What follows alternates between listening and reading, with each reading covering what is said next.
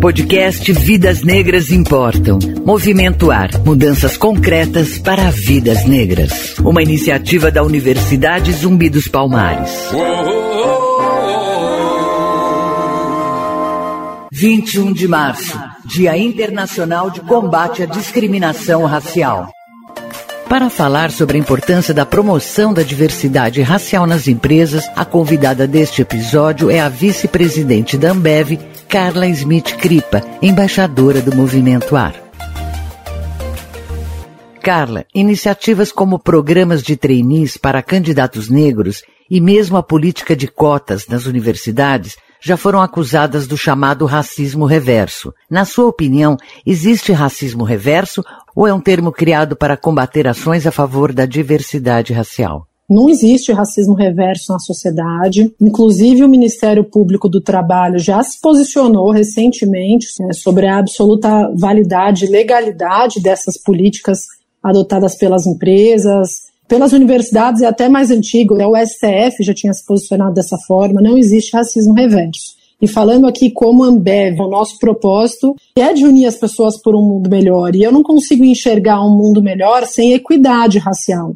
Até por a gente viver num país aí com racismo estrutural. A gente precisa liderar essa mudança e tanto dentro da empresa quanto no nosso ecossistema. Então essas políticas para contratação de funcionários, lideranças negras, é a forma que a gente tem para viabilizar isso e agir com a urgência que esse tema requer. Recentemente, várias empresas no país passaram a investir na diversidade e inclusão racial, entre elas a Ambev. Essa é uma iniciativa que veio para ficar? Por quê? A gente entende que o papel da nossa empresa na luta antirracista ele não é opcional. A gente faz parte da sociedade, a gente tem uma responsabilidade, dado o nosso tamanho, a nossa influência, e por a gente representar tantas vozes negras. A gente tem quase 50% do nosso time que é formado de negros. Então, eu acho que não se trata de você aderir a uma causa especificamente, mas sim da gente promover a mudança dentro e fora da nossa organização, de uma forma coerente com a nossa jornada. Então, mais do que falar, a gente precisa agir e foi o que a gente fez. A nossa jornada já tinha começado, mas no ano passado, com todos esses episódios trágicos, se intensificou muito. A gente fez um compromisso público em que a gente reconheceu as nossas falhas,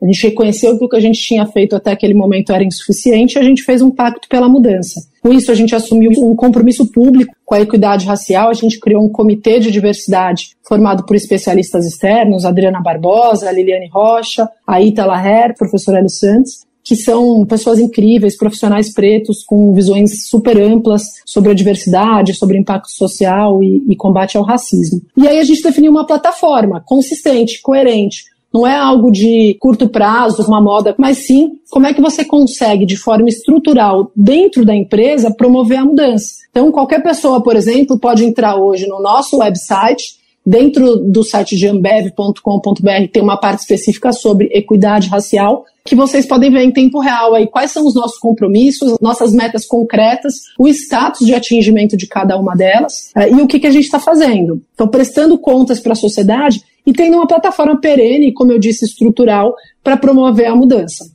A Ambev lançou em 2019 o projeto Representa, um programa de estágio para universitários negros em todas as regiões do país. Quais são os pilares dessa iniciativa para promover a inclusão racial no mercado de trabalho? Essa mudança, ela inclui a revisão dos nossos processos seletivos nessa jornada da promoção da equidade racial. Porque a gente sabe que a gente precisa reduzir viés inconsciente, dar mais oportunidade para as pessoas, para os candidatos, e a gente precisa se esforçar para entender o potencial de cada um. A grande parte da nossa liderança na Ambev vem de programas de entrada, principalmente o estágio e o trainee. Os líderes do futuro, a maioria deles vem desses programas que são a porta de entrada, o estágio e o trainee. Por isso que a gente começou essa revisão, exatamente por esses dois programas.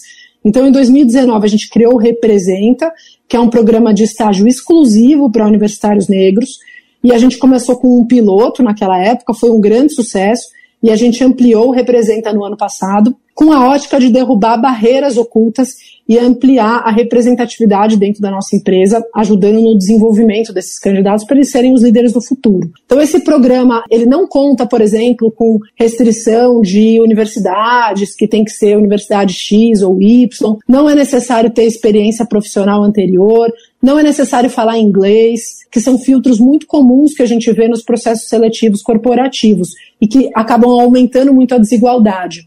E além disso, os universitários que são aprovados no Representa, eles começam o programa com um salário extra no mês de contratação para ajudar nos custos e no acesso. E a gente também substitui a exigência do curso de inglês por uma bolsa de estudos de inglês, para exatamente ao invés de cobrar aquilo do candidato, a gente dá a oportunidade para ele estudar.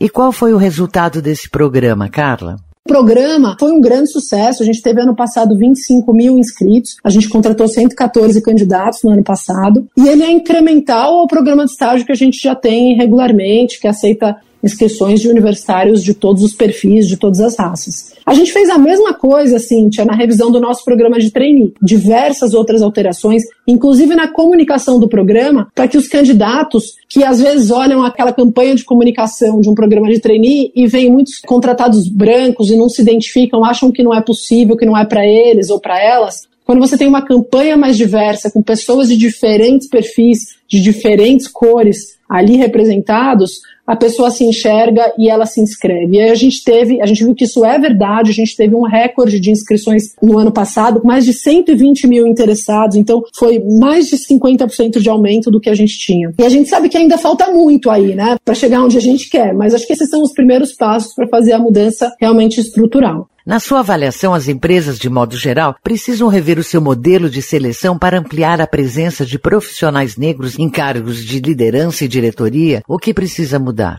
Com certeza, e essa foi uma das coisas que a gente mais aprendeu ao longo do ano passado com o nosso comitê externo. Acho que a desigualdade social, ela é um problema que acaba infelizmente também se refletindo no mercado de trabalho e o racismo também, porque a gente tem diversas barreiras que acabam sendo ocultas e como eu falei, vieses inconscientes que influenciam a decisão da empresa em relação à contratação ou promoção de um determinado funcionário ou funcionária. Então, essa preocupação de identificar quais são as barreiras ocultas na sua empresa, Quais são esses vieses inconscientes? Como é que a gente consegue superar isso ao longo do processo de seleção? Isso é necessário. O inglês é o exemplo mais comum, né? Porque você exigir o inglês Será que você está dando oportunidade igual para todo mundo? Ou será que você, ao exigir inglês, já está selecionando uma parte da população que teve um acesso mais qualificado, que talvez tenha estudado em escola particular, tem uma renda superior e por aí vai? E a gente vê muita correlação também em relação à raça, em relação à questão de situação financeira, econômica e social. Então, eu acho que cada empresa tem que buscar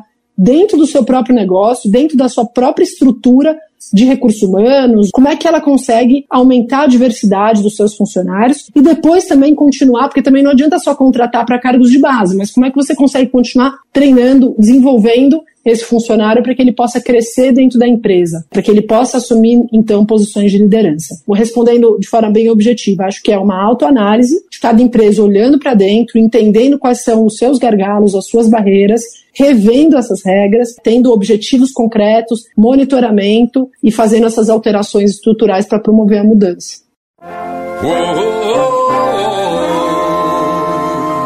Você acabou de ouvir o podcast Vidas Negras Importam. Apresentação Cintia May. Movimento Ar. Faça parte dessa mudança. 21 de março foi instituído pela ONU Dia Internacional de Combate à Discriminação Racial em memória aos 69 mortos pelo regime do apartheid na África do Sul durante um protesto.